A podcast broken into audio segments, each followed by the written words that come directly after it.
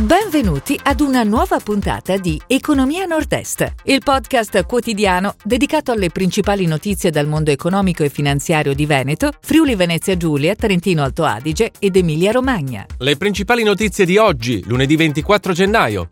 DB Group, più 30% di spedizioni nel 2021. Asco Piave, punta sull'eolico. Innovatech, entra nel capitale di SEA. Allarme imprenditrici, il Covid ci penalizza.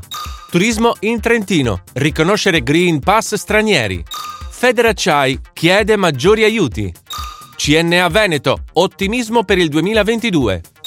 DB Group più 30% di spedizioni nel 2021. L'azienda nella logistica trevigiana ha reagito alla crisi con ricavi consolidati a quasi 300 milioni di euro, in aumento del 60% sul 2019 e per premiare i dipendenti in Italia ha aumentato benefit e servizi. Ascopiave punta sull'eolico. Il gruppo di Treviso, operante nel settore della distribuzione di gas naturale, ha rilevato il 60% del capitale di Salinella Eolico. La costruzione del nuovo parco eolico in provincia di Catanzaro comporterà un investimento complessivo di circa 30 milioni.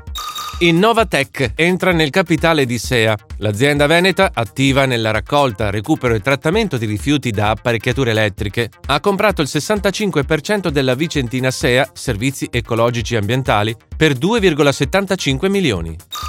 Allarme imprenditrici, il Covid ci penalizza. Le donne del terziario trevigiano chiedono maggiori aiuti dallo Stato. Con la DAD quarantene e figli a casa, scrivono le imprenditrici di Confcommercio, molte di noi si sono trovate a dover chiudere i negozi e a sospendere le attività libero-professionali.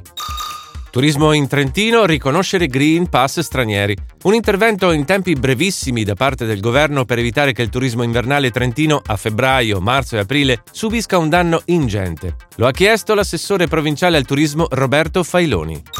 Federacciai chiede maggiori aiuti. La federazione che rappresenta le imprese siderurgiche italiane lancia un grido di allarme, sostenendo che se la situazione dei prezzi dell'energia, ormai alle stelle e insostenibili, dovesse continuare, diverse imprese del settore rischierebbero la fermata produttiva. CNA Veneto, ottimismo per il 2022. In un sondaggio gli artigiani sono più ottimisti sulle prospettive della propria impresa che su quelle del paese, mentre l'inflazione e costo dell'energia sono minacce reali per la ripresa, più della pandemia.